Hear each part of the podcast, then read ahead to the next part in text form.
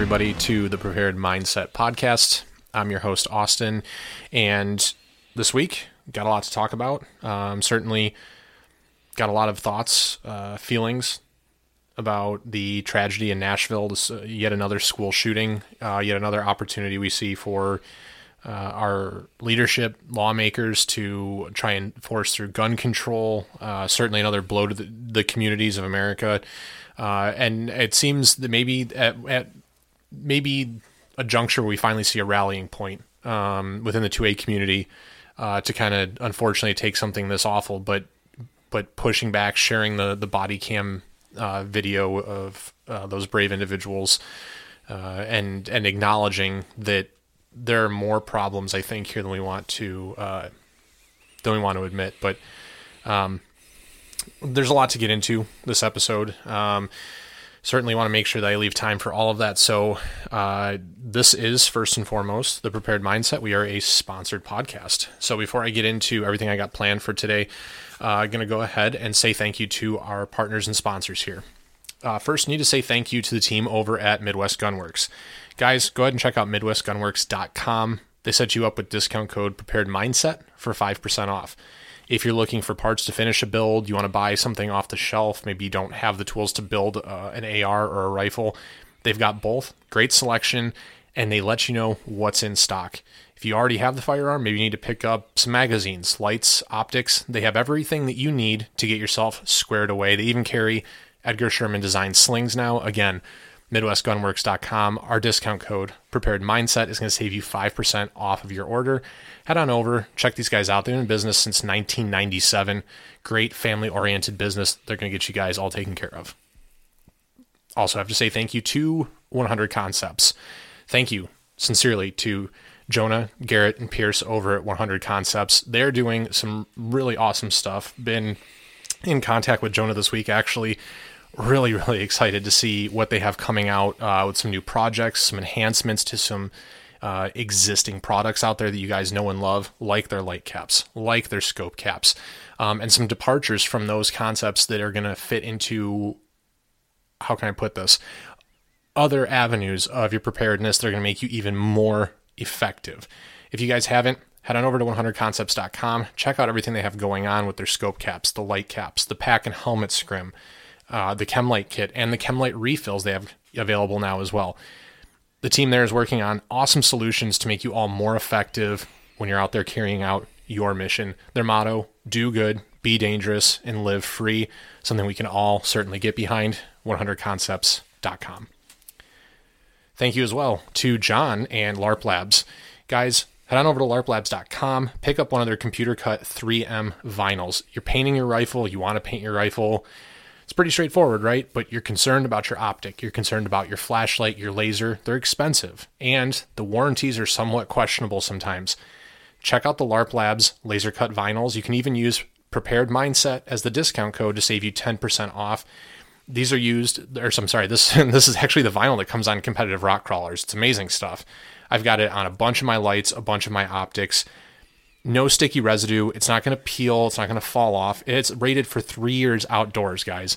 Super, super long term stuff here. Again, they got patterns, colors to cover lights, handhelds, uh, optics, lasers, your PVS 14 even. Head on over to larplabs.com. Again, prepared mindset is your discount so to discount code ugh, to save 10% off your order. And last, certainly not least, it's always important to talk about medical head on over to activecarrytec.com. That's tech, T E C. Active Carry is an awesome company doing their part to help supply you guys with the pieces, the parts, and the components of your medical kit to make sure you're well prepared for what you come across out in the world. They set up discount code PMP10 for 10% off of your order, whether you're picking up one of their Blazer IFAK kits, one of their Gamma kits, a breacher dangler kit if you need something for a plate carrier. Maybe you work in law enforcement or security or, I mean, National Guard. I don't know. And you need something that's going to attach to your plate carrier and still give you access to quality uh, first aid components. Their breacher kit's an awesome option. They also have their Guardian ankle kit or a custom kit builder. If you can't find what you need, you can build what you need.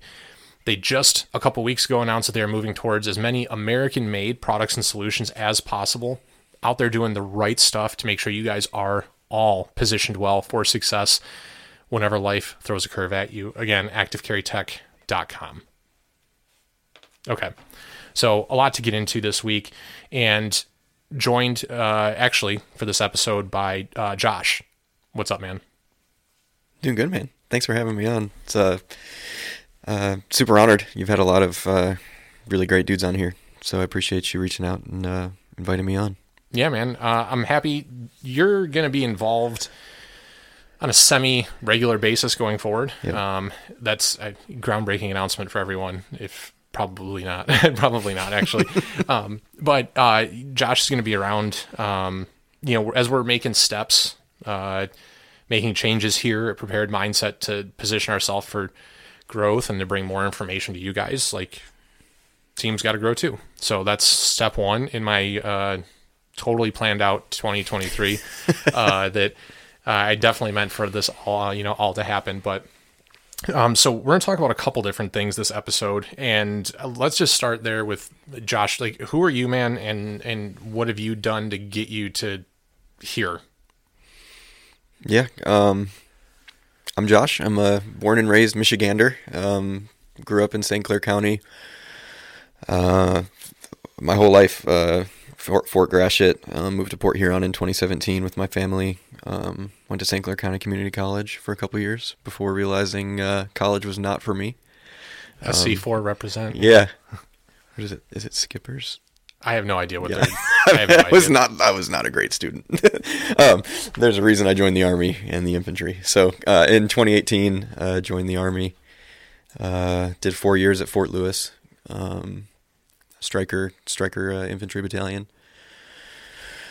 Uh, that's where I met my wife and uh, had uh, my wife and I had our baby last summer. It was time to come home. Just kind of cut the the military uh, short a little bit, but it was for it was good. It was uh, it was time to come home Yeah. um, which we can get into as we go on. But um, yeah, I'm here uh, currently, sort of in the National Guard. Um, yeah. and it's a government-run agency, so of course it just is flawless and perfect. They uh, No still don't have all. my name in their files. My my unit actually uh, came out and said today that I'm not going to come to any drills until I pop up in their system. I went to my first drill last month, so I'm I'm in the National Guard. I still haven't been paid for the two drills that I attended.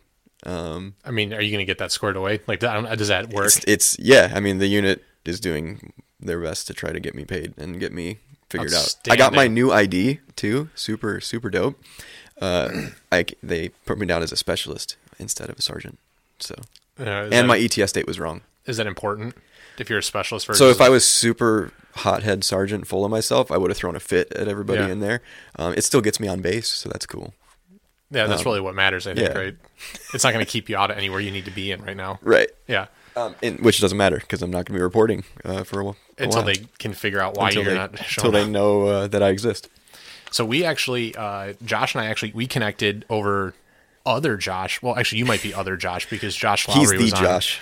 Yeah, he was on this podcast first, but um, a lot of you guys listening know uh, Josh Lowry, formerly of T Rex Arms, now of uh, I think Dirty it's, just, it's just Dirty Civilian. Yep. Um, him and Drew Hopkins and their uh, project and effort to kind of branch out and do their thing. Um, but um, a lot of you guys listening to this have seen those posts. Josh has done two or three now where he uh, implores the community to um, kind of post up your your geographical location, uh, roughly, right? And uh, through that effort, I was able to connect with a handful of guys, which I've talked about both on our our Patreon uh, as well as um, you know on the podcast here. And Josh is one of those guys locally that I connected with. Uh, we've gotten together and trained, and uh, you know, so now kind of leveraging that that that friendship and and moving forward and talking about all, all this good stuff that we're you know both passionate about and uh, supremely interested in. Um, how did you get pulled into all this? like before like how did i get to that point where i was taking myself in a josh lowry post or Yeah, like I mean, well, yeah, I mean, sure. um Like, when did you? I mean, did you grow up with guns? Like, because I didn't. yeah okay so uh, i was my upbringing was fairly like pretty um i mean it was very conservative especially by today's standards. I mean, very. Um, I was raised in a Christian home. I'm one of five kids. Um, I'm the middle child, as much as my younger sibling will uh, argue. I'm, I'm I was the firstborn boy, so it gave me some of that, you know, firstborn privilege, if you will. But I have uh, two older sisters and then uh, two younger siblings, so I'm in the middle. But you can tell there's still a little bit of Yeah. Yeah. uh, uh, but yeah, I was homeschooled um, up until I went to community college Mhm. in my sophomore year of high school. I started doing part time college. Um, so um, I've seen the stereotypical antisocial homeschoolers, you know, um, but Yeah. there's a lot, there's even more now. The resources for homeschoolers um, that get together and do local co ops, and the YMCA does classes that I was part of really? growing up. Yeah, it was. Dude, I don't. Do you, called do you ever think that maybe the, the YMCA classes are why you were a bad student? Maybe. I mean, it was only once a week, so it was Oh, a, it was a homeschool gym and swim. So it was a way for us. Gym and swim. Yeah, dude. It's where I had I met my first like big big crush. Pathetic. Ah, Yeah. that's adorable. So you do like yeah. Anyways. Yeah. um, but yeah, so it was the my dad always had an 870 in his in our coat closet, which I Mhm. recently learned was always loaded. Um, Oh, I, really? Yeah, so it was up high on top of the coat racks. Like I could never reach for it unless I tried to like climb up there and get it. you were like it. purposely trying to like climb up there to get that. Unless, yeah, Yeah. I never did actually. You know, um, you hear tons of stories where kids will go around and do that, Yeah, but I don't one- think any of us did. To my knowledge, I didn't. I don't know. Maybe my younger siblings were more crazy than I was. Well, and that's you know uh, why we deal now with like these proposed uh, gun control laws around like yeah, safe storage. safe storage and uh i mean and so i mean obviously there's uh evidence right that either way can be a, an issue right Mm-hmm. i mean there's homes where certainly they uh don't teach kids about this and there's and to respect firearms and like Yeah. then something horrific happens or you know i mean it, it it really does it comes down to not you know i don't even know if it's like training or teaching rather they're kids not dogs so Mm-hmm. teaching um teaching your kids like a healthy amount of respect for a firearm Yeah. and raising them to be like just decent humans and Yeah. it's not an issue like it, it wasn't an issue you know like uh from i mean i don't know fuck the the 1900s the ninth literally the year 1900 Yeah. on until i mean truthfully probably close to the 70s like we we didn't really have that issue it was um I mean, depending on the town too, you'd hear kids in the '80s like having their guns in their trucks and then go hunting Dude, it right was after beyond school. that. I'm pretty sure into the 90s that in some towns that was still. You hear about these schools in the South, they have Oh, yeah. shooting lanes in the, the school basement. so awesome. and it's yeah, I mean, I think there's there might be a couple schools here in Detroit that still have oh man. that still have that. Um, which obviously Detroit and firearms. Yeah, I was about a- to make a terrible joke. I'm not yeah, gonna do it. like a long and storied history with like the riots and Yeah. no, you I think what what years were you uh, in the service? 2018 to last year, 22. Okay, so you weren't you weren't here in 2020 for No. the summer of love and like, yeah, I- dude. I was in. I mean, Chaz was 45 minutes away from my base. Really? Yeah, that was Seattle. Tacoma didn't really get too spicy. Okay. Um, but I mean, we were. I was in smack dab in the middle of Seattle, and Portland was See, a and couple. I, I thought we had it. I mean, I know Chaz was pretty much like the the test case for everything that Mm-hmm. a lot of the liberals thought would be like a. Um, kept changing. I, I should maybe I don't even know if I should say liberals, the extreme liberals. I don't know. Um, uh, but like I remember here in Detroit, we had a daytime protest, mm-hmm. and it was cool. Like everything. I remember cool. seeing. I would watch the news and like see Yeah, but Detroit, how Detroit after after the lights went out after like eight o'clock Yeah. the protesting was done so if you were still out at dark you were looking for problems i remember watching on somebody's facebook feed like i seriously, i watched for it had been at least three and a half hours um cops with riot shields somebody shot someone they were throwing bottles and bricks at the police uh doing burnouts in front of the cops like just just total like ass hattery and Yeah. stuff and like you know, and maybe that was maybe that was a turning point for some people, right? Like in all of this. I know we're kind of jumping around, but like Yeah. how can you not talk about it? It was such like a pivotal moment for, Yeah. you know, so many of us uh seeing that shit on TV. Because I mean, I don't know about you, but like I grew up and I heard I didn't like hear stories, but I heard mention. My dad, his uncle, so I guess technically my great uncle was one was a Detroit cop during the riots Yeah. Um. You know, so like if you watch the movie Detroit, uh, that's the kind of shit we're talking about. So, um, and, and and you hear about the riots and you think, well, that that'll never happen. Like we just we've we've moved past that point and stuff. And then people see it and realizing like where I'm at, uh, we're like 20, 25 minutes drive from Mm-hmm. Detroit. Um, albeit neighborhoods that are considered part of Detroit are drastically less than that. Like Yeah. you're about a five minute drive before you hit what most people would consider to be the bad parts. You know, like eight mile, not not that far from me. Um, so people start like having right these these w- what well what if thoughts. Uh, how am I going to handle this? What's going to? We had people. Uh, I wasn't. We weren't home for it. We had people. They had a, they had a, a march and a protest down one of the streets uh, here, uh, like 200 yards from my house. and uh, it's like, all right, well, I wasn't home for it. I don't think anything happened, but um, you I'd start to wonder a be lot. on edge. and it's Yeah. it's uh, something that kind of shaped a lot. So I mean, um, obviously, getting in the military then probably changed your perspective on a lot of stuff. But Yeah. When did you decide to start like, let's say, training like beyond just what the military required of you? Yeah, I mean,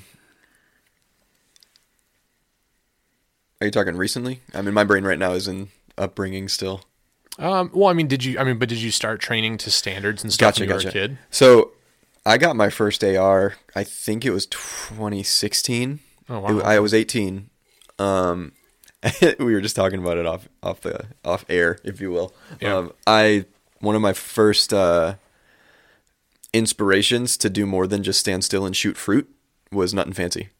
Oh yeah. um, back Yep. back in you know 2016 like there was not the you the YouTube gun tubers that we have now No. especially the, the diversity of YouTube gun tubing that we have now Well, and that's why it, it's cool. You can you, like so. Then you've you've seen just the same way that kind of I have like the last seven years or so here the growth, like the explosive growth, and um, it's funny because like some of the people that I've brought on this pod, like like Drew Hopkins, were guys who were like legitimately part of what spurred that, and so and that's what because like I had guys like message me, um, one of our mutual friends like asked me why I would bring Drew on because he didn't serve in the military. I'm like, well, this isn't no, he didn't. But he he did more.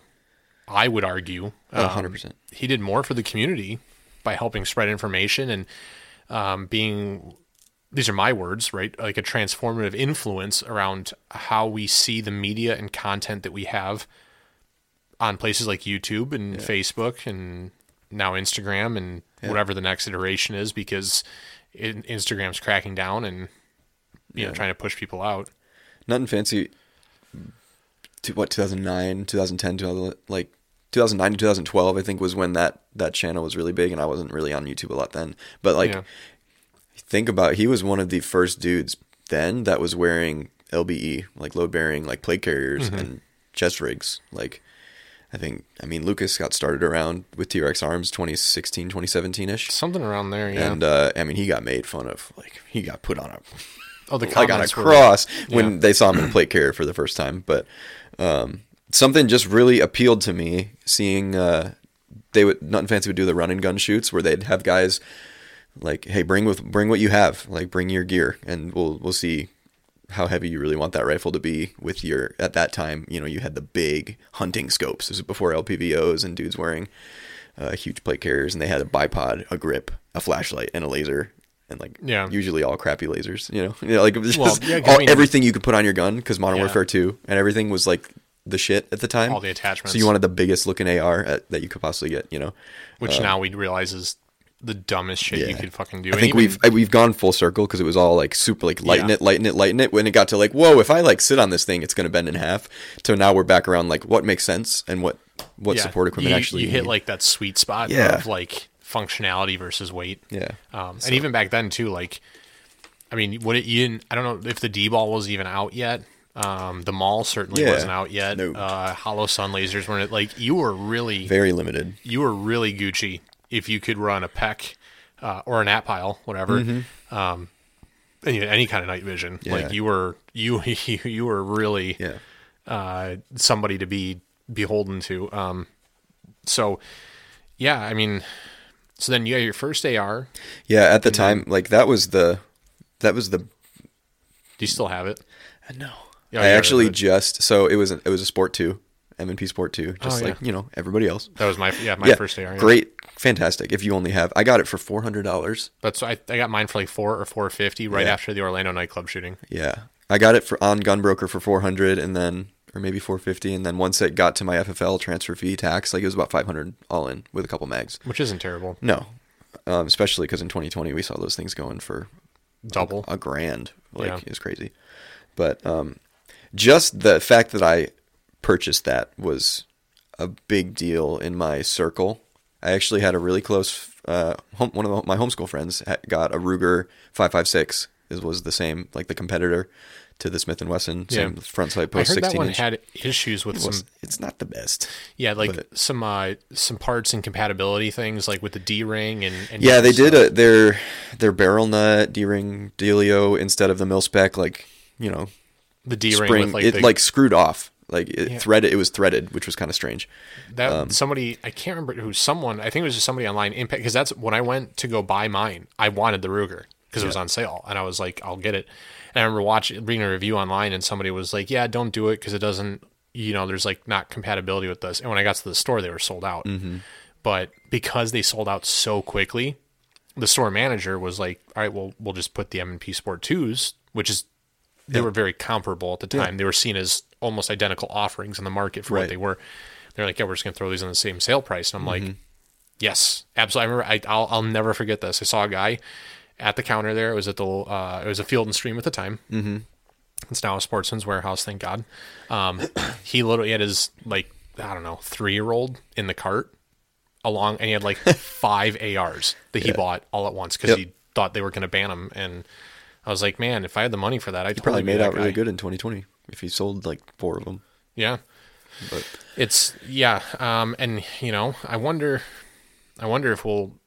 I hope we don't. You know, Michigan right now facing some pretty stupid legislation and gun control and everything. I hope it's not something that we realistically have to.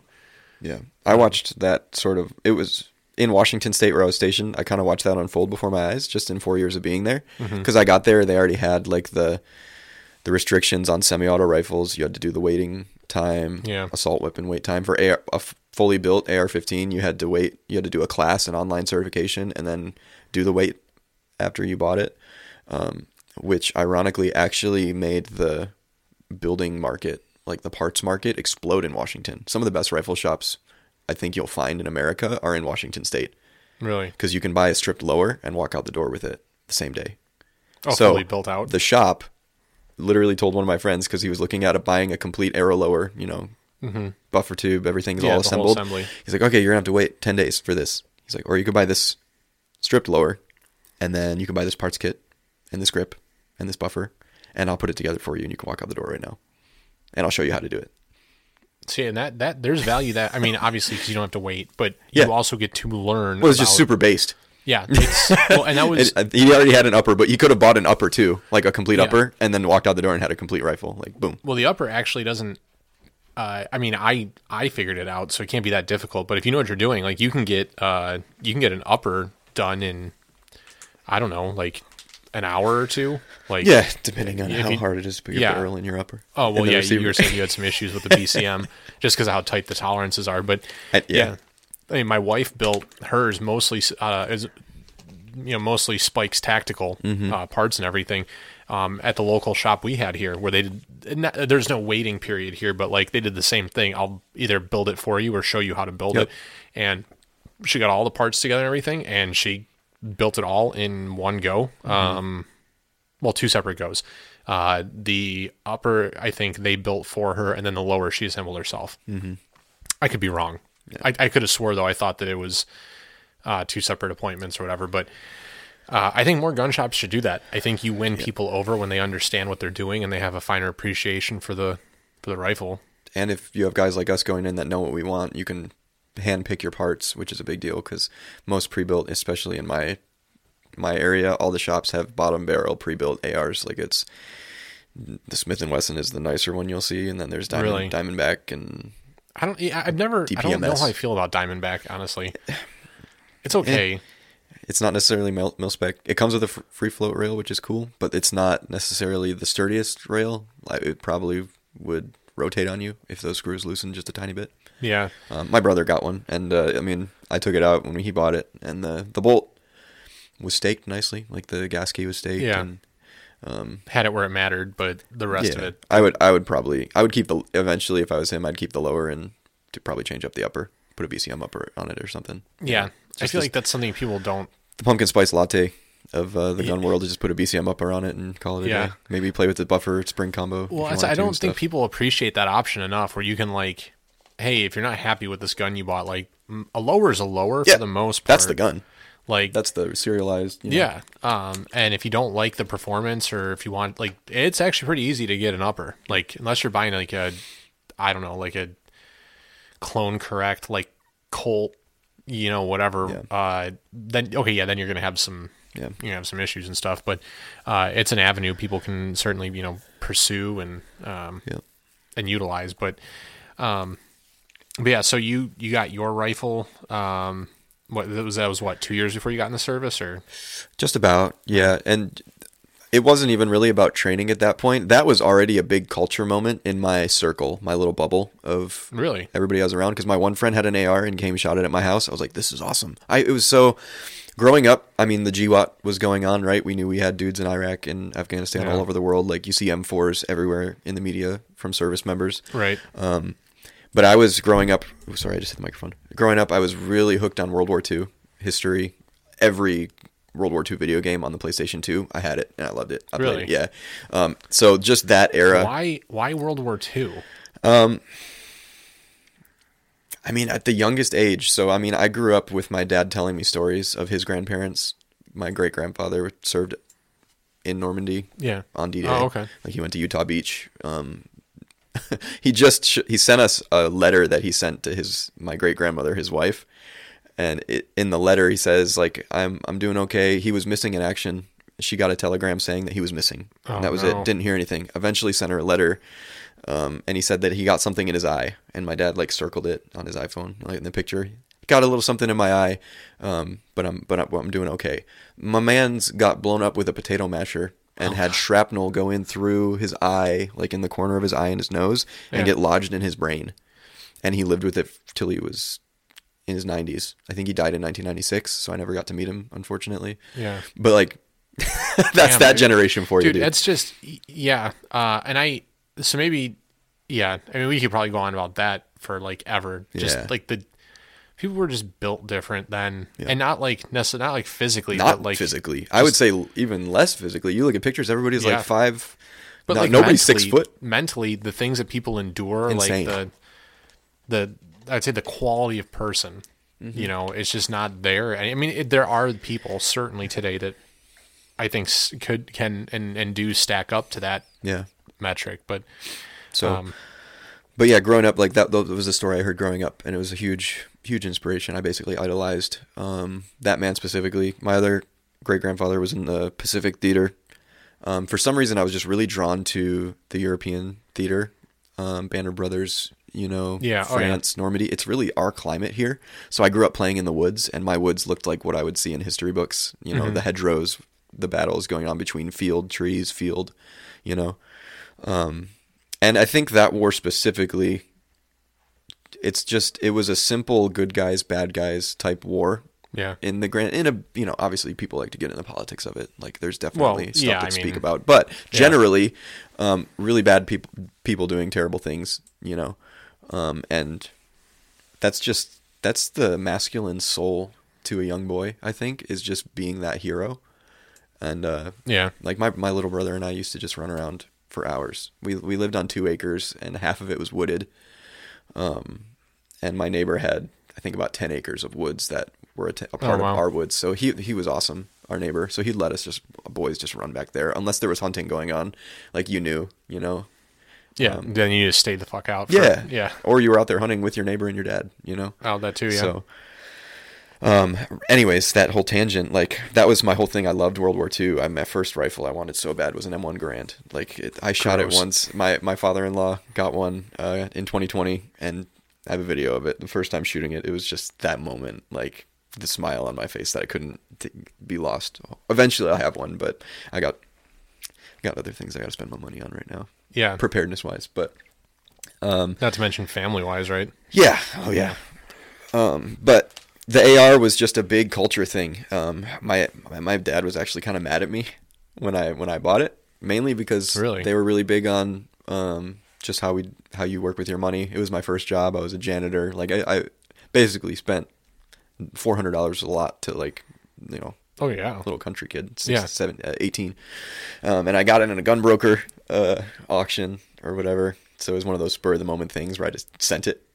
Yeah. Um, but yeah, no, just the culture of owning an AR was a big deal. Even even now, none of my friends really out here, the, all the all the country kids in in my side, like are just now getting into ARs. And even then, I'm like trying to explain that I'm like, you're gonna want maybe more than one magazine. And Yeah, they're you like, don't- They're like, why? I already have one magazine. Like, why do I? Why do I need more than one? Yeah. So I'm like just kind of planting seeds and just kind of being around, and then them seeing my chest rig, and I'm going coyote hunting, but I have a chest rig on. Like they're like, you're so. Oh, probably you guys go coyote hunting? uh, every now and then we did last fall, um, but just like I'm out there in multicam instead of Realtree Instead of or oh, okay. You know, it's Yeah. just little stuff, and also it's just I like that stuff. I mean, I was I grew up with army surplus stuff, so I pretty much just came home with all my army gear and Yeah. you know, um, the training really ramped up. Once I was in the army, I thought I was hot shit in basic training because I had an AR. Coming from my small town, like none of my friends had ARs, so I was like, I already know how to take this thing apart. I'm fucking badass. Yeah. Did not shoot expert at all throughout basic training. I got thir- uh, it's a 37 to shoot expert, 37 out of 40 hits. I can, I think it was God just looking down on me, like trying to kill my ego, because three or four times in a row, every qual was a 36, 36, 36, 36.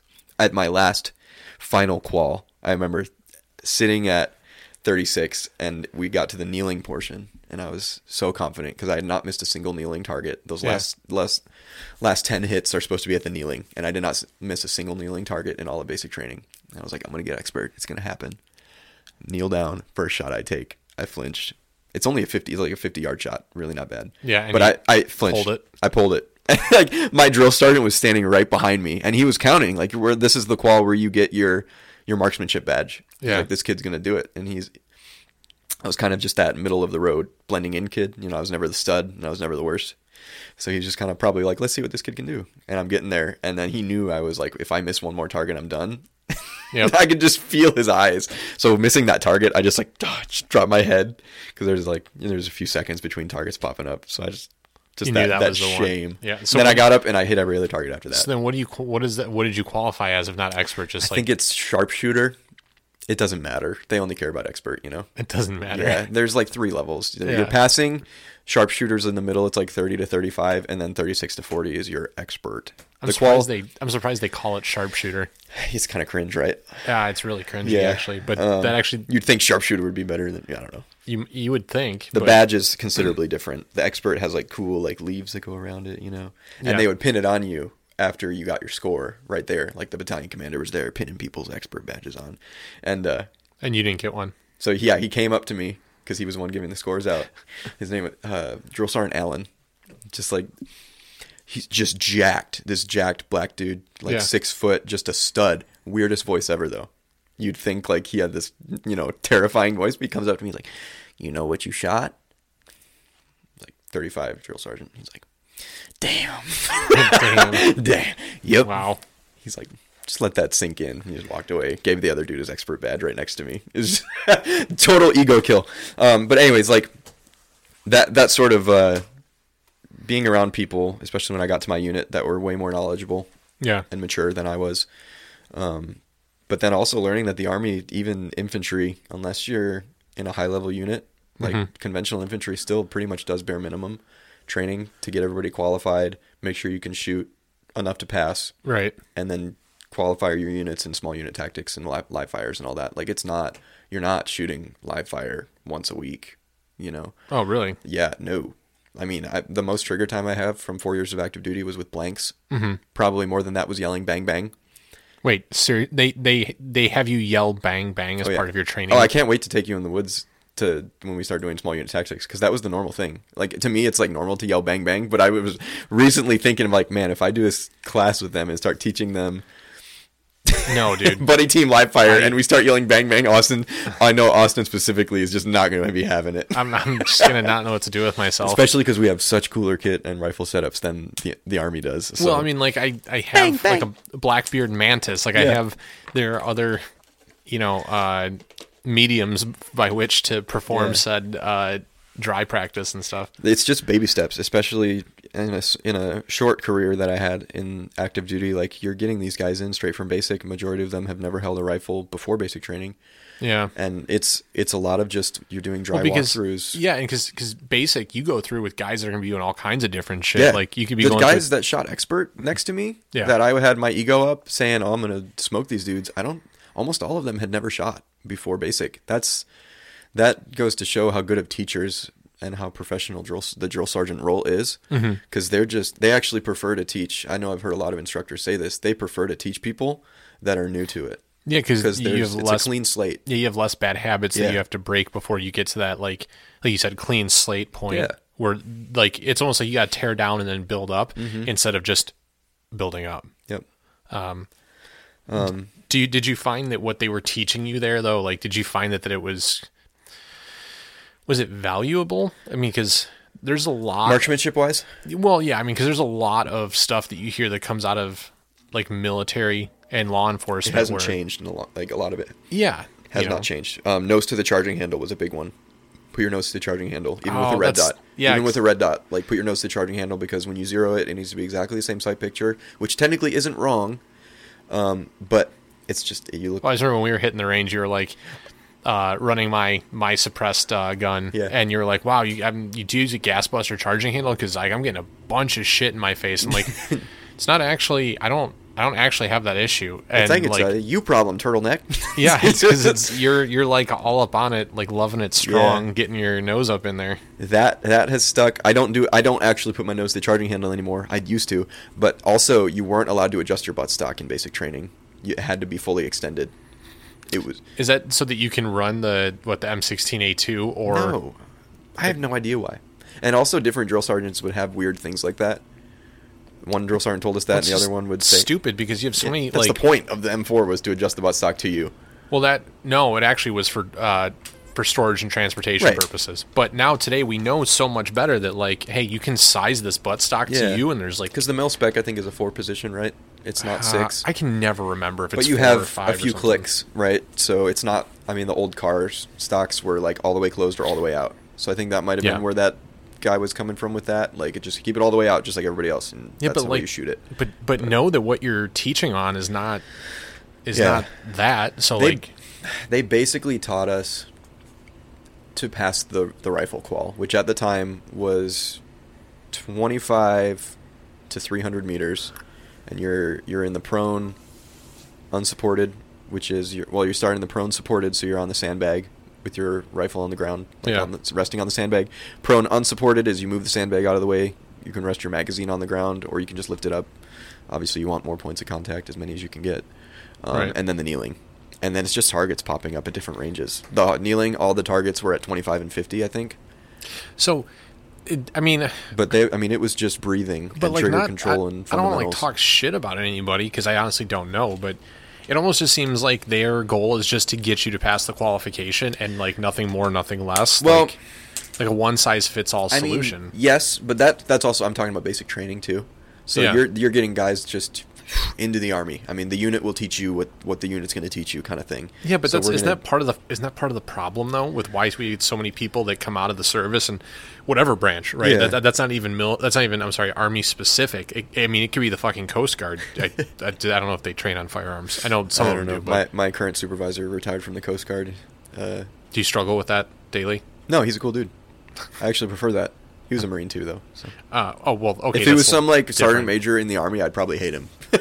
Oh yeah, he so you know what I mean? Like he's he's a really it. cool dude. Yeah, but I mean, like, And isn't left- that why we have so many problems there. with people that come out of the service that are like, like, you know, fuck you, I, I know how to shoot, and it's like, well, you know what you learned in the military, which Yeah. could very well be. I mean, I took the first class I ever took. We had two guys that served in um, in Kosovo. Yeah. In like 96, 97, when I was in the fucking third grade. Yeah. And like they don't, it, it- they didn't know shit about shit. and they actually didn't shoot that fucking well. Yeah. But oh, while I was in the army, like, well, good for you, Skippy. Like, Yeah. uh, you Well, know, also- have you kept up on that? Yeah. I mean, my experience too, I'm speaking from the infantry side. And it was like, you'll learn the bare minimum here, and then your unit's going to teach you the rest of the infantry shit. Uh, that's 1% of the military is infantry combat arms type stuff. So the majority of people that served, like, Yeah. I'm not hating. Like, I think it's a, it's a really uh, honorable thing to do is to serve. But if you're going to, any other role stays at that bare minimum and does their once a year qualification because they have to. Well, I, I had a friend what I that mean? uh, that joined the Air Force, Yeah. and she wanted to be a JAG and didn't get it. Um, so she took some job. Pretty sure whatever had the largest sign-on bonus. Mm-hmm. Um, basically driving a forklift. I remember she she deployed Hell yeah. um, yeah. to Qatar, so not anywhere dangerous. Yeah, my ex's brother went there. Yeah, and she the biggest bitch that she had was she had to re-weapons qualify. I was like, well, you're going to a foreign nation. I would think you would want to at least be, at least know that you're semi confident, you know, competent Yeah. with the weapons that you have available. Like, granted, I know the M9's a piece of shit, but like, I would still want to, you know, I mean, I would still want to make sure that I know how to use it, Mm-hmm. Yeah. and I'm not going to shoot somebody that I'm not aiming at or something ridiculous. Yep. I we just- did a good stress shoot in basic. That was that was fun. That showed you like they they smoked the dog shit out of us and then had us run up and do a qual. Um, See, okay, so that's that's an interesting point too, is because you see guys that try to build stress into training. yeah. I've seen, I've had buddies send me videos of them at the police academy doing stress based training, and a lot of it is, I feel like we miss the mark sometimes because just like bright flashing lights and Yeah. uh, stimulus, like like loud noises and screaming and stuff. That And could yeah. I get it because that can induce a different variety of emotions as well. But I think it sounds like what you're talking about, where you're like physically Physical exhausted yeah. and you're There was a little bit of mental, like they were screaming at us, you know, Mhm. to get it like, you know, whatever. Their commands were a little more aggressive than uh, a regular qual, I guess. Um, or you're running to your next station and they're screaming at you, whatever. But I mean, it, it just got your heart rate so high to where you're not thinking as clearly. You had, I had to hyper focus on what I had to do, um, weapons manipulation wise, because it wasn't all muscle memory by that time. yeah. Um, and then you just have to learn to shoot while your heart is pounding. So basically, create. I think they call it creating calm. Hmm Is a good term that I like. Well, you, you gotta like learn to regulate yourself. yeah, and, it's like, just all about breathing and even and that stress. Even you're getting some of those like your hands aren't working all the way. Like sometimes you might be slapping your your Well, bolt release instead of using your thumb. Yeah, which I obviously, mean, it- it's why we talk about you know refined motor skills and why your complex motor skills under Yeah. stress really, and and that's why I think some of these like these like convoluted um like methods that people teach out there right now I think are so stupid. Like um y- you know oh when your gun goes down like okay you're going to snap back to your compressed talking about- position. You're going to inspect the chamber. You're going to transition. Then you're going to index on your your it's too your it's too complicated. it's like Take your pistol out. yeah if it's if it's not if the rifle's not running then fucking drop it and go to your secondary. Like whether that's another rifle you know if you're a sniper or something um, whether that's a handgun Yeah. uh, or a, a fucking knife like i don't i don't know Yeah. but whatever that is like if one weapon system isn't working like get yourself back in the fight and it doesn't necessarily have to be something that you write a dissertation about Mm-hmm. but some of these guys they get so caught up and it's like they Yeah. it, it gets to the point i think we start to add complication uh, just for the sake of being different. Yeah. Like your method is going to be more complicated, so then therefore you ha- you are uh, a, a better teacher because you've clearly put more thought into it or something. And Mm-hmm. Yeah. I don't really that doesn't hold true. I just I don't believe that. Yeah. I mean, sometimes it might, but not in every instance. You know, more Right. steps does not automatically like Can a longer fall? a longer book is not always better written. Yeah. You know, My my goal for the regular dude is to get to the point where you can flow into a stack or into a small unit of guys and just be able to flow with each other as if you've been training for a while. yeah, Um, that was something that they taught us. Like you should be able to, the way you're moving with your squad squad right now, um, in these training environments. Say all of your guys got killed or whatever, and you or you just got mixed up and you found yourself with another team or another squad. You Yeah. could, you could jump right into their stack and flow through and you that's the goal is that you're just so you don't even have to think about it. Yeah, it's Um, like you're like, eight, like everybody is eighty percent to the same Yeah, page. I where- would much prefer that than Yeah. than somebody that's trying to well, and that's be why better I, than everybody else. I, I you know? get I get frustrated with some of the people that you know we, we post on social media and we have these conversations and it's great Mm-hmm. because it's a huge way to, to exchange ideas and have these discussions and everything um, but you do get these guys that are they're so like hell bent and in, in, in, engraved in what they know to be the best way they know it Yeah. um, they're unwilling to have that conversation. They're unwilling to hear your your point of view. They're Mm-hmm. unwilling to hear something that's contradictory uh, to what they believe. Um, and I think in this context, right, like uh, Kevin Owens at Fieldcraft said it, and I've said it on this podcast before, and I'll probably Mm-hmm. Continue to say it. man.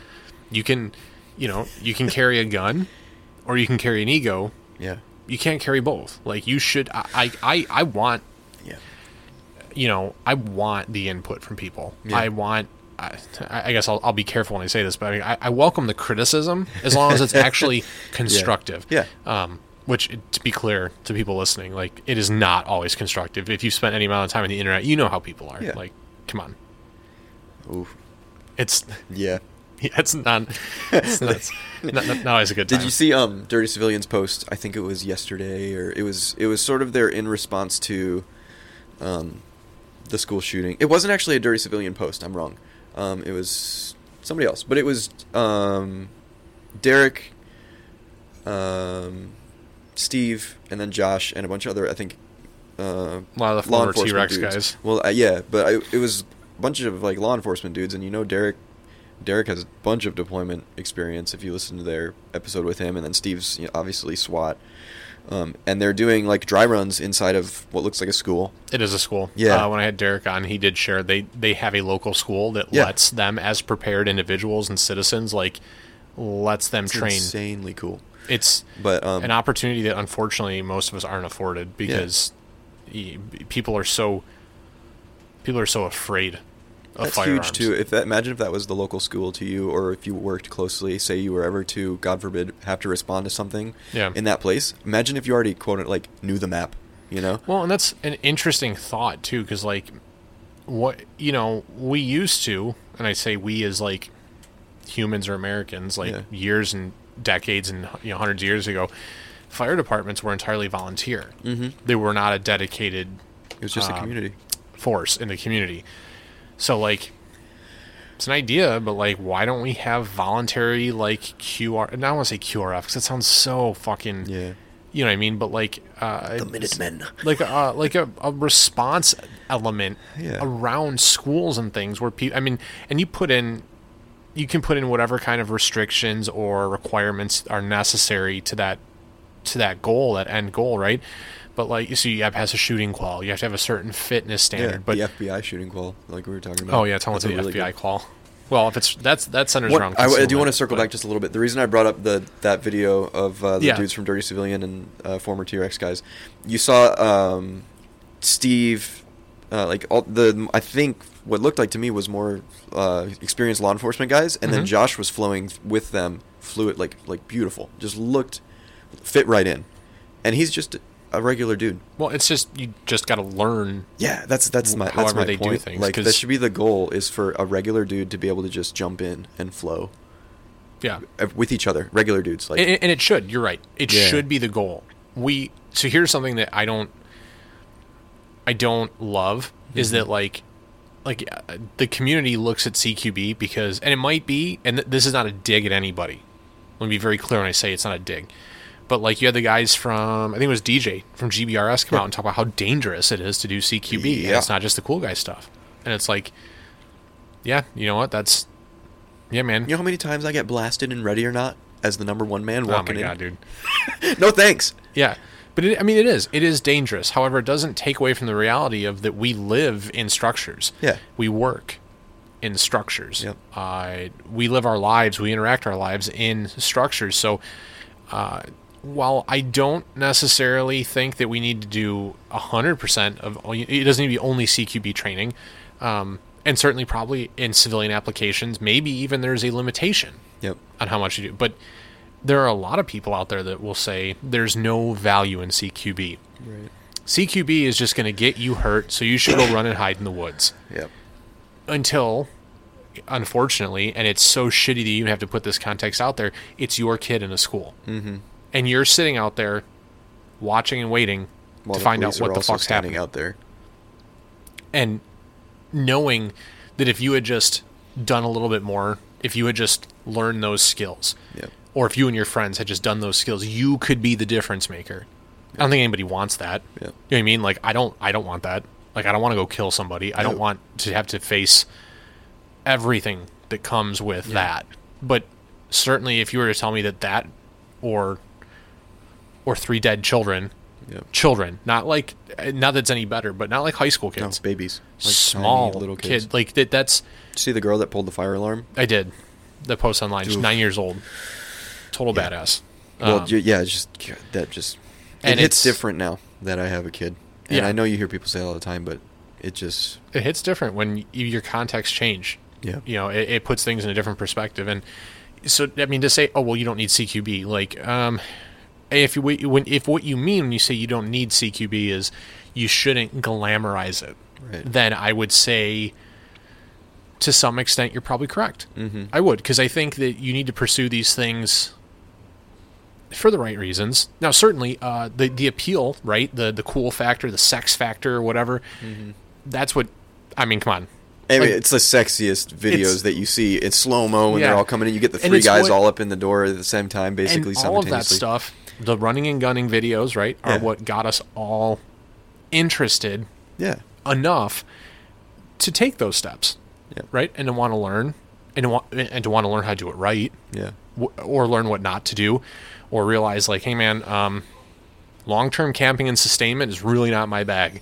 I'm going to learn enough to be effective, but it's really you know what I mean. Like you just you learn, you know where you fit in and where you want to fit in, and I think there's value in even that. Knowing where your limitations lie, I think, is probably one of the most underrated pieces of personal preparedness that people don't want to talk about yep, you know um, but certainly i think there's value there when we talk about the cqb component being able to work in a team environment whether and you know you can even we can even take it out of that context kind of because small unit tactics really are very closely related to cqb tactics it's one of the battle. It's one of the battle drills is Yeah. specifically enter and clear a building or a room.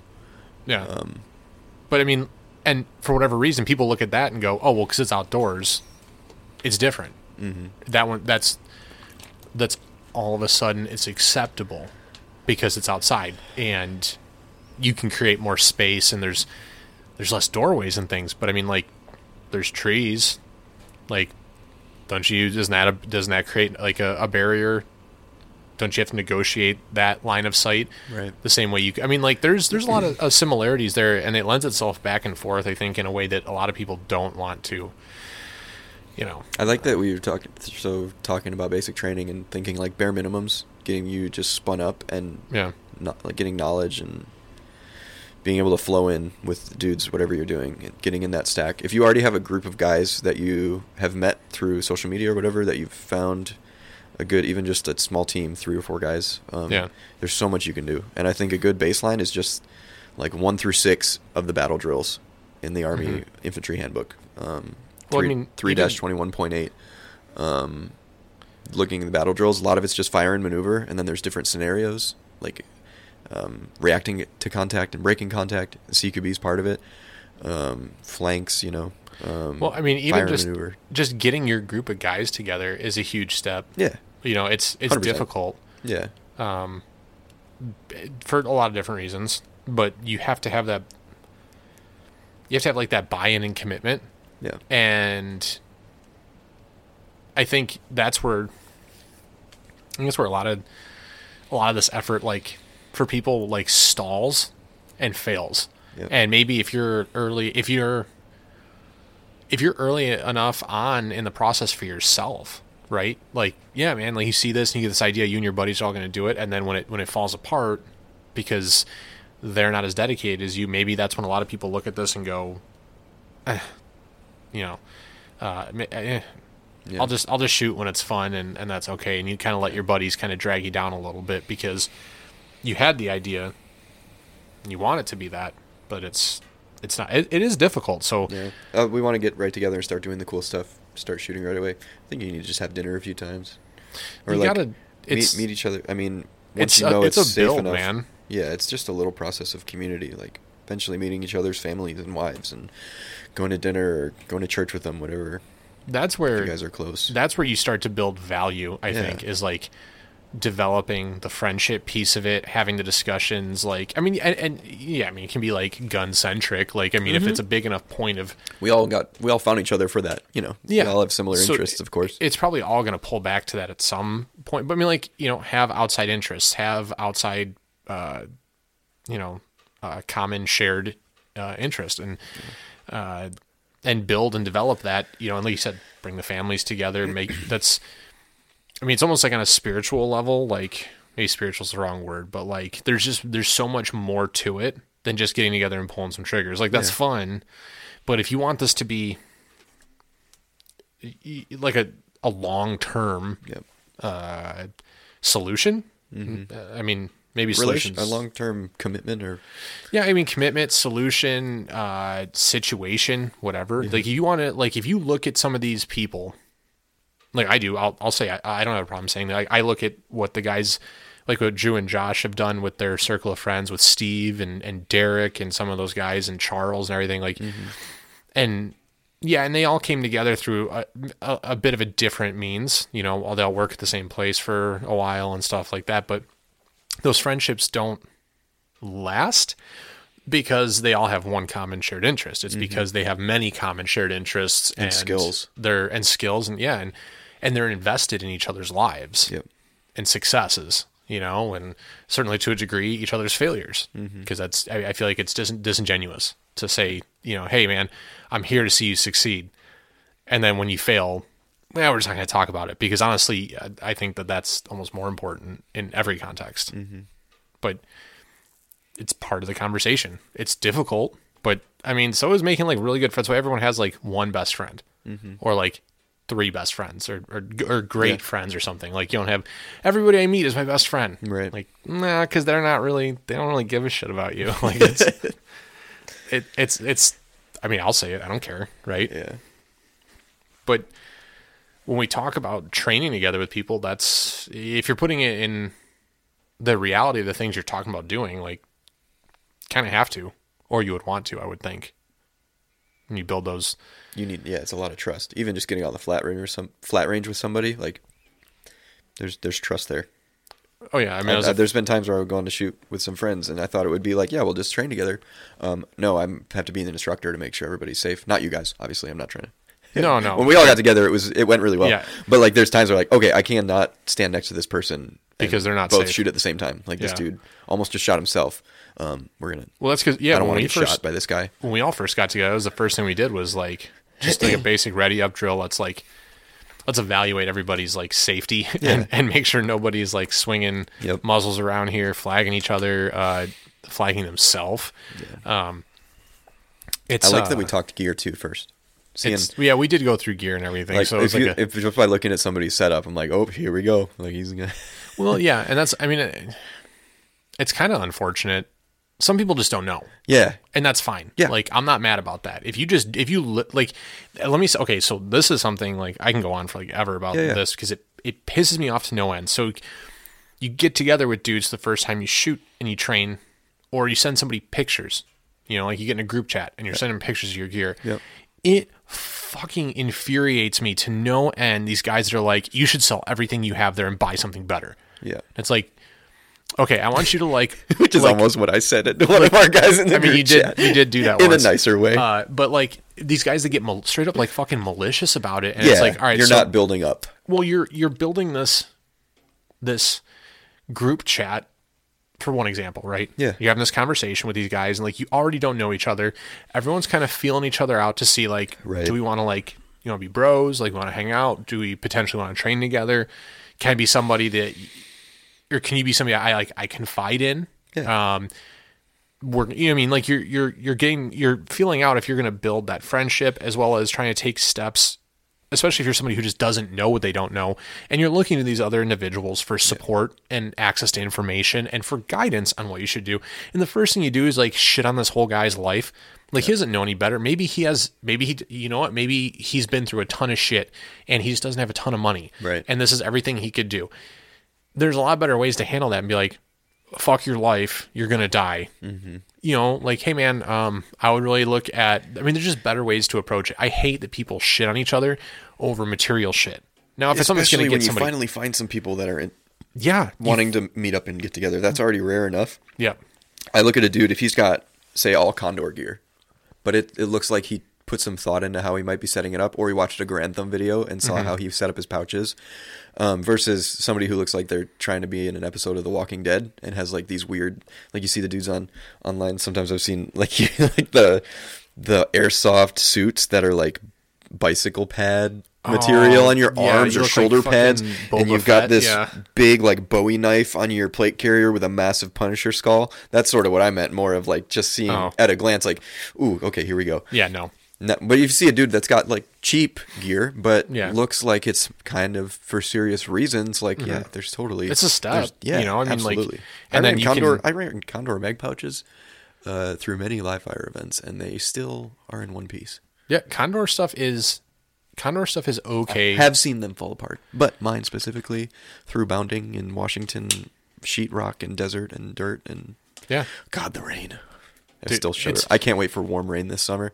You, it sounds so funny as a like hearing somebody from Michigan, but like the rain in Washington is always like this bitter cold. Oh, really? So I remember coming here in the summer for block leave one year, and it rained. I was like, "Here we go!" Walked outside, and it's all humid and warm. I'm, oh, it's so nice I didn't. And wow, like every time. all the time Damn, because it because it never really rains in the summer in Washington. You have like three months of beautiful climate, 70, 75 degrees, no humidity and then nine months of bullshit. It's just cold the rest of the time, and then it rains all the time. That so it'll be just cold enough to where it's not freezing, and it'll be raining. So it'll be like 35 degrees and raining. That's stupid. Yeah. Great But I mean, the Condor stuff will work, and it's it's tested. Like it, it does hold up. Like most You'd be of the time. surprised how many regular infantry guys run Condor stuff because it's what they sell in the shopette at the PX. Yeah, because it's cheap and it There's it some kind of a the- contract there or something because you get fits, tons of Condor stuff in this in uh, the shops on base. Well, it fits. Uh, what do you call it? Like your compliance standards for like colors and everything. Yeah. Yep. All the So- multicam OCP stuff. Yeah, so that's and they know that it does too. So whatever they know that Condor has all of that, so they will just order Funny it. thing is too, you're already high speed if you walked in with mag pouches on your plate carrier that matched your uniform. Because in Fort Lewis, all the infantry guys, we were still getting issued the digi gray digital ACU pattern.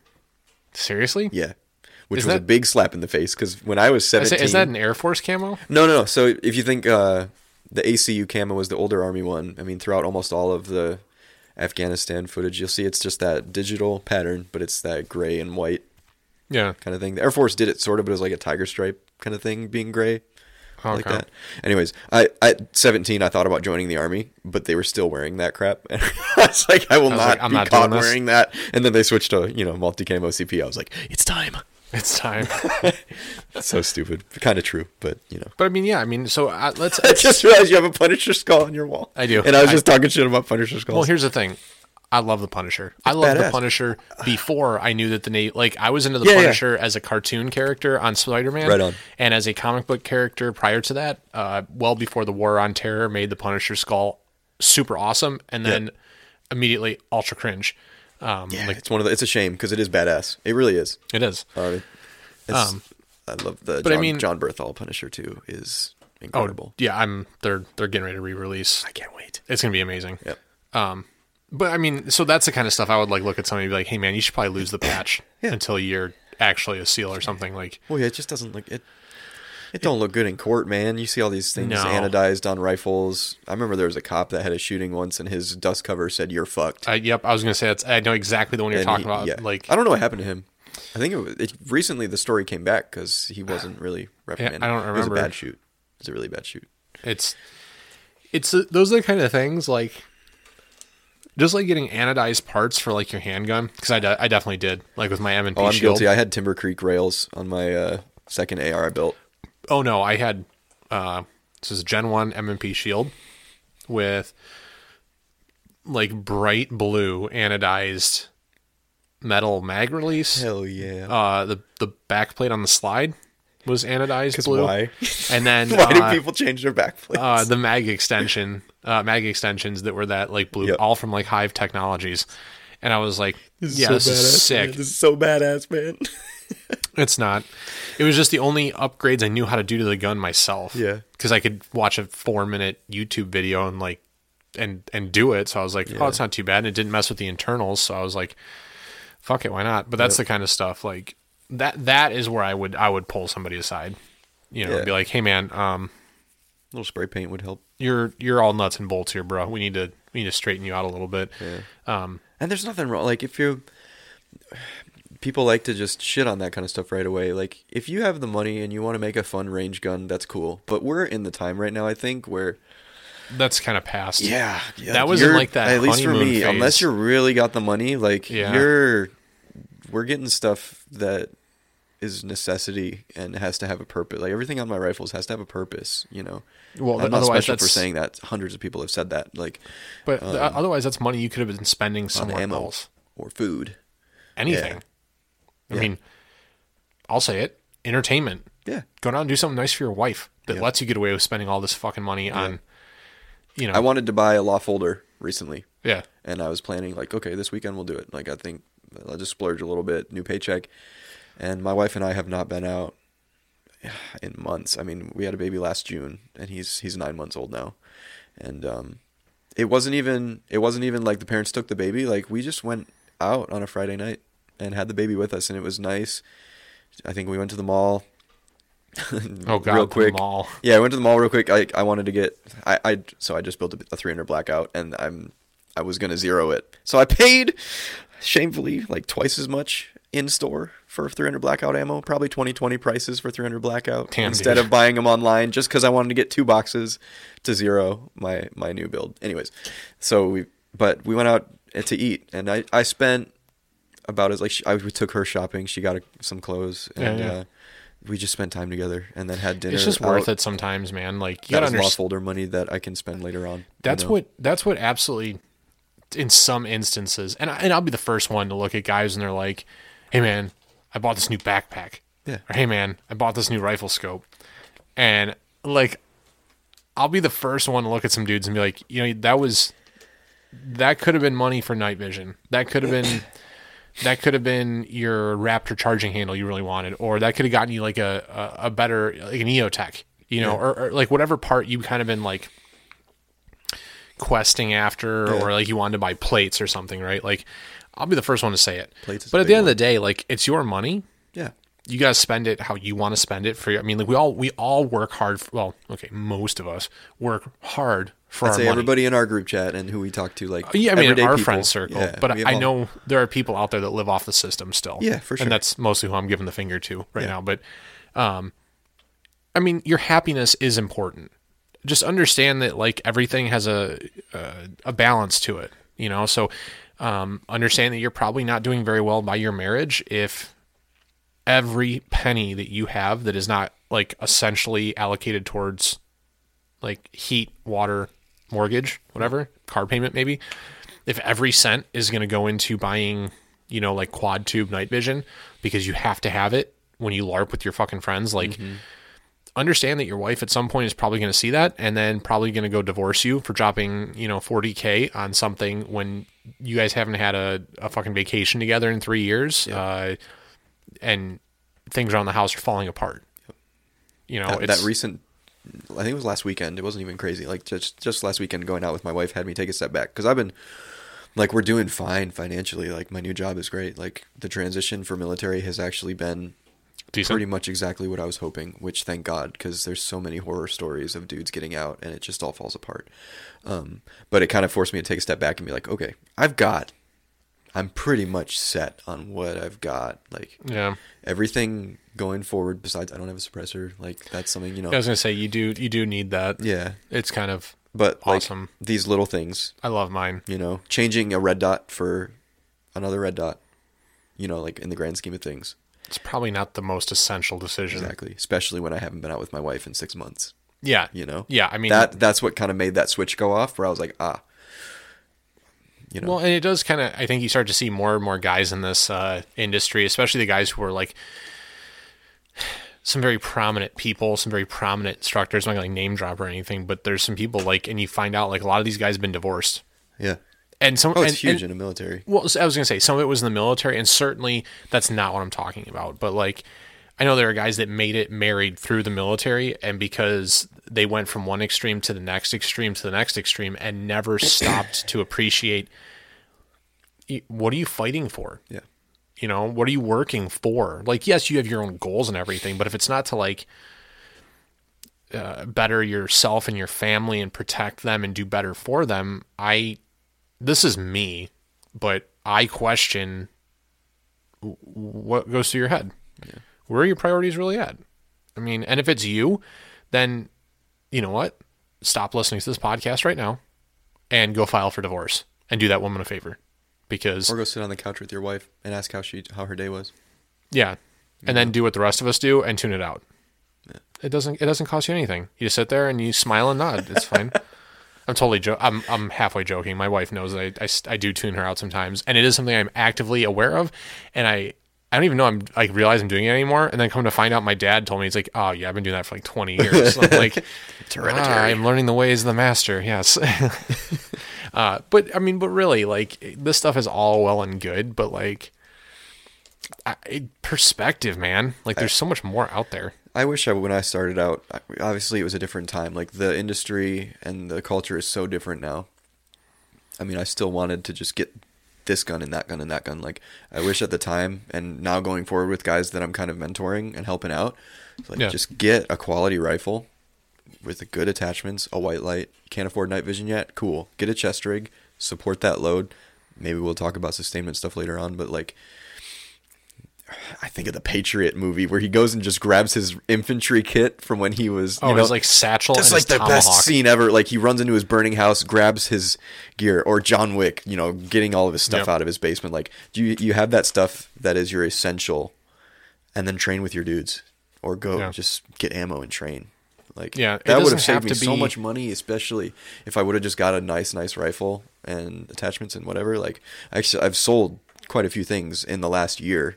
Now that this movement has opened my eyes of dudes saying like, "Hey, what if these rifles you have? What if each of them have do different things and have certain purposes?" Because I had four five five six guns sitting in my gun safe, Yeah. and I would shoot one of them, well, train with one of them, and then the rest all did the same thing. well, and For the lack of a better that's term. okay if There's nothing wrong with it, right? no, but I mean, like, like for me, I have four, five, five, six guns, but Yeah. half of them aren't mine; they're my wife's. So she has those builds, and like, if you were to ask me, like, am I looking to buy a new gun? Probably not. Yeah. I mean, like, I'm what- done. I'm ma- done. Maybe like a Glock 45 or something. I might get a new handgun or something Yeah. because the you know my nine, but my 19s, it's a Gen 4. It's absolutely fine. Mm-hmm. Round count is relatively low because it just is. Like I haven't like it's not like I, I don't feed 10,000 rounds to that thing a year. Yep. Like what am I spending my money on? Well, honestly, right now I'm pouring more money into my basement remodel than probably anything else. You know, uh, I did over the winter. Yeah, I got I got a PVS 14. Um, I got a DBAL. The only other large purchase I could probably see myself making in the relatively near future is probably a laser for my second rifle. So both of them are set up. Um, maybe. Maybe, yeah. Yeah, it, it doesn't. That's not a guaranteed thing. I mean, like, you know, zeroing a laser is actually easier than a lot of people make it out to be. I could just pop the A3 off and Buy a laser with a visible laser and an IR slaved laser. yes, It is. public service I heard people. I heard people talk about it, and I was like, "That's okay." I. Oh my god, it's so much easier just to do it during the day, and then you have an, another aiming backup point. Technically, Yeah, you a could, backup if you had, absolutely had to. You know, um, that's a cool thing if you want redundancy there. because you run a Holosun, right? Yeah, so I was gonna say like. I'm liking it so far. I'm gonna really run it hard this summer once it gets more, you know, when we I know you were start training shooting. at night. It was like a picture on like like one of the pieces of cardboard or something. You were like hip firing, just trying to use the laser. Yeah, d Yeah. during the day, just like, hey, is this thing still zeroed from the last time I shot it? And then he had that little steel plate too, hanging, Oh, yeah. those little tiny Little ones. and I was at like something. 15, 20 yards or something. yeah. Um. So, but if I ever was to get another laser, I would just throw the Holosun on my my other rifle, my more general purpose rifle. Mm-hmm. Actually, uh, uh, I have it actually on, on relatively good authority too. Like the Holosun stuff is actually probably the best civilian I like it. bang for buck offering out there, and a lot of guys will like, oh, well, fuck China, and I get it, but you could you could go with the Holosun, or you could spend double the money and get a DBAL that might get a prolapsed plug and have like Dude, super quality so control issues. Terrible things about Steiner, and then they just hate their customers. like it's all it's all contracts for them. I've heard, um, just with Yeah. customer support from Hop and some of the guys I've heard is just a nightmare yeah, getting um, stuff fixed. Um, And a lot of guys will go, well, I'll just buy a used power or a full power used PEQ 15. I'm like, dude, I don't have $3,500. right on, dude. I mean, two grand for a really salty one that looks like it's been run over. Because it probably has. Yeah, probably. Yeah. Um, Or for dudes that are still- $3,500 on a mall. Yeah. I don't know if you said this in your episode about starting your kit, but for dudes that are still building their setups, dude, TacSwap is insane. It can be. I've had so many great experiences. I got the Holosun for 400 bucks on there. Yeah. And it's Um, hardly it was hardly used. I just I got an would- RMR. What if I were to tell you I could give you a website that could you could get like the the good one with the illuminator and everything? Yeah. Brand new for like 650 That's that's really good too. Yeah. What what website is that? Reddit? You don't need to worry about it. It's fine. Is it legal? Oh, it is. It is. No, it's. Uh, I'll tell. I'll tell the listeners. I don't. I don't mind throwing these guys a little business. Is uh, I think I'm pretty sure it's uh, Goonin Gear. Oh, yeah. They always have super good prices on that stuff. Yeah, I looked through them. That's who I. That's almost who I went. I almost through. went them with my for my PVS 14. Oh, really? Yeah. I was it was them or Steele. I forget who I think it might have been Controlled Pairs went through Goonin or something. I forget. I don't Yeah. want to put words in people's They got a good. but They have a pretty good rep in the industry. They're one of Yeah. the ones that I hear mentioned a lot. So you know, people looking for. I've heard great vision. Uh, customer support from them too. Like if Yeah. you just email them with questions, they'll just boom boom give you You have to help you out. You Yeah. kind of have to. I mean, like, especially in that industry. Well, yeah, and with the with the amount of money that you're dropping in a single transaction, it's not like, hey, I'm building a rifle, and then I'm going to order an optic, and then I'm going to order a light, and then I'm going to get a suppressor. Like, no, you're buying the whole fucking thing at once. It's not like, I mean, unless you're somebody who knows how to build night vision tubes and Yeah, have no the thanks. equipment. No but thanks. That's Yeah. not me. I went on Steele's live chat just to help. the guy could help me do a wire transfer with my bank account because I was so like forgot what to do with my hands because I was so excited about Oh my God. finally buying it. The dude was like, he must have thought like this dude's so stupid. Like, come on now. Did he help you with it? Yeah, That's he cool. was, he was great. And he was like, "Yep, this is the bank account you use." I just kept like everything in the email made sense, but I literally was just like, "Is this the right account I'm sending it to?" Oh, see, I. I paid the the transaction fee. I dropped the extra like seventy bucks. I just because I when I ordered it was like twelve thirty in the morning. Yeah. On Black Friday, like after Thanksgiving, and I was like, if I if I wait, I won't do it. yeah, Like I'm just like that. I want to say frugal, but like I was like, I just, I'm gonna do it. Like I've saved up, I've worked hard, I have the money. It's not gonna put us in a position it's gonna hurt us. But I was like, I'm gonna I'm gonna fucking do it. And if I don't do it now, I won't do it. So we're doing this shit. Let's Yeah. go. Credit card. Here we go. Yep. I didn't realize that the the hand selecting is free in your cart. You can Yeah. just choose them to hand select. Yep. I remember seeing the option, but I didn't really think much of it. Also, I kind of went through all the pictures and Oh, picked the one that I wanted, so I just went with that. When did you when did you get yours? When? Yeah, approximately. Uh, January. okay, yeah, I got mine for their Black Friday sale. Yeah. So like, I would go find one that I was like, Oh, I'm sure that was you were probably sweating trying to get it in time to get in your cart so it didn't well, when I snagged. well actually well because they announced the sale that week, so it actually wasn't terrible. And here's the thing, like, yeah, some of the really good ones do disappear pretty Mm-hmm. quickly. Um, I still got a I, I still got a damn good tube uh, for the money and everything. Um, but I was doing it at such an early hour of the morning, like I really wasn't running into too terrible of an issue with like I got it. This is the one I want. Shit sold out. Like I didn't I didn't run into that, but uh, I've had Duncan from Steele on before, and he told me like guys will sit there and they they find the tube they want, and they sit there and they putz around and they Yep. they chat with the agent. And then the service rep, whatever, through their chat function, like, all right, cool. Forty minutes later, I'm ready to go. I got all my my questions answered and stuff, and they go to add it to the cart, and it's gone. Yeah. And it's like, dude, you got to just I would just next time if I would tell somebody just click the hand select button. I'm sure the people are way more competent at looking through tubes than you are basing on a picture and what you think the best spe- specs might be. Mm-hmm. Well, or just- even Duncan I think said like based on the specs, sometimes just looking through it you can find some that look even better. Yeah, even the if they have like a say. couple blems in them or something, like because there were some that had several blems, and I was like, I, I I know I don't want that. Mine has a blem, Right. But it's I a, think mine t- does have tiny, tiny ones. I looked at them while I was staring in the snow, so it's literally the equivalent of looking at a white wall. Like, guys, Super if you're detailed. stressing out about blems, let me tell you from the bottom of the barrel grunt, yeah. the amount of blems Army that I surplus, saw. yeah. like zone one, huge blems. It's not really a big deal. You're not looking at the blem when you're actually looking through the tube. It's just like if you have a speck on your glasses and I'm looking across the room at you. I'm Yeah. not thinking about that speck. I mean, I not just a huge deal I didn't unless you're really it- trying to passively aim and you got to really. Well, see I didn't want it because I was spending all that money. I was like, I want to get as good a one as I can. Of course, So my my blem is at like the very very edge Yeah. of the like you, you if I were to have you look through it, you probably wouldn't even be able to see it until I told you where it was. I know part of Steele's QC process too is that they'll send tubes back if they have Yeah. blems of a certain size that are too big. I don't know Yeah. what that really is or what it might look like, but that's kind of cool to know. Yeah, and that's Regardless I'm, of which one you pick, you're I'm going to get super that's good. excited for that. Like I don't want to say it's an evolution, but like that part of us all getting together and training, um, Mm-hmm. getting into the night vision component, or even just the white light training. I think To this I day, think- I've still never shot live fire under white light. I think white light is neither have I, but I think white light is tremendously underrated for its effectiveness. Yeah, given it's that what we're gonna be. It's what I'm gonna be doing in my house if something Yeah. ever happens. you you don't most people I mean realistically most people cannot afford right now right the barrier to entry for night vision. Yeah. I mean a lot of people can but most can't.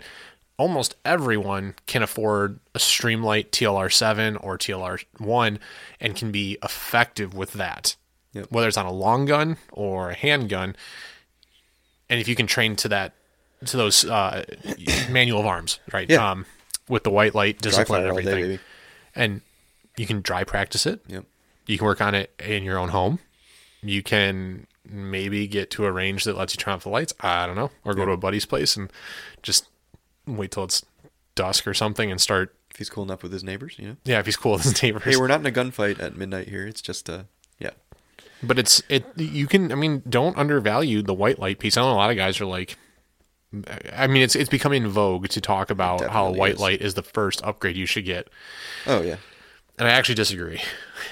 um, I, mean, I you want to be able to aim your gun and hold it to you, right? I was actually going to say sling. yeah. I was going to say a sling. I mean, most guns come with iron sights. Actually, I mean, a lot of guns don't now because the front sight post thing is kind of going the way of the dodo. yeah, But that's why you should. obviously, that's, you uh, need to an aim argument the thing. for getting an M&P Sport 2 as your first rifle. Hell yeah, man! I think it came with an M-bus rear it sight. did. Yeah. yeah, it did.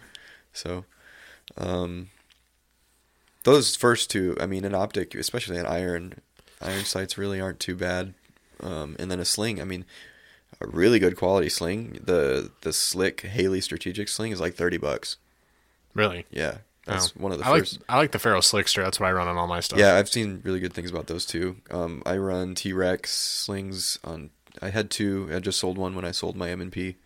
Um, what do I? I know the designer. It's pretty good stuff. yeah, dude, I'm Yeah. excited. He said he's got another one coming out, right?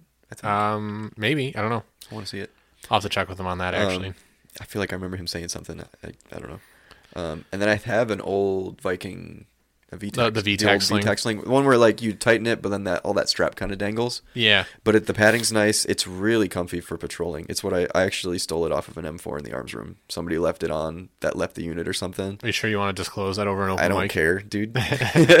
like, um, but yeah, it's it's super comfy. I, I have like this emotional attachment to it a little bit. Like Yeah, I yeah. used it through some pretty uh, treacherous times, and uh, it's it's had it's not even frayed or anything. That thing is super sturdy. No, so- that's dude, and that that was you know uh, part of my last episode and discussion was like, dude, just I know buy once cry once is is annoying to hear yeah. from the perspective of I want to have good shit now, but like You just kind of sound like a douchebag. it's an say it. investment in your future, man. Like I've been running some of these sli- uh, slick slingsters that I have Yeah, five six years. dude, my AWS belt will probably outlive me. that thing is like Yeah, freaky. How, how some of that stuff it's just it's made really well and yeah you pay for the quality that's why everyone like I'll, I'll agree i'll admit it like i bitch about the cost of some nylon gear like some of the stuff that Spiritus sells Yeah. but like when you think about it it's american made which is cool right? The materials are huge. and the materials are good and the quality is there so like you're not going to be replacing this in two years No. or possibly even five years like it's going to last and when you really put it in that context understanding if you still have an issue with it maybe you need to reevaluate a little bit Yep.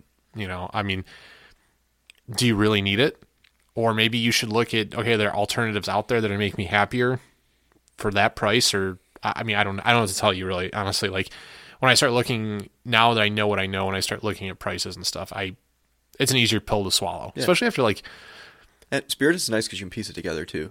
yeah, it's all a la I carte. mean, I personally would like usually just get it, you know, but you can one piece you at can, a time build but it. I I would I would prefer to just buy it. yeah, You know, like that's why I like uh like the MSP from RDR gear. That's like my my go to placard because it, it comes with the Velcro flaps for the two front pockets, and it comes with a five five six insert, and it comes with a double pistol insert, Yep. and you, it comes with the clips, so you are good to go. Yep. But um, so I know, dude, we as we touched on, we like got all We bounced around a bunch of different places. Yeah, um, but this has been this has been cool. I'm excited that this is going to be a more regular part of what's going on here. Obviously, as we get the opportunity to like dig into things, um, different topics, and probably even rehash some stuff that I've addressed on my own uh, for your perspective. So it opens a lot of doors, and um, like I said, I mean, it's a it's a a future step for what you know prepared mindsets doing. Um, so it's gonna be good, man. I'm excited and uh, looking forward to the future here.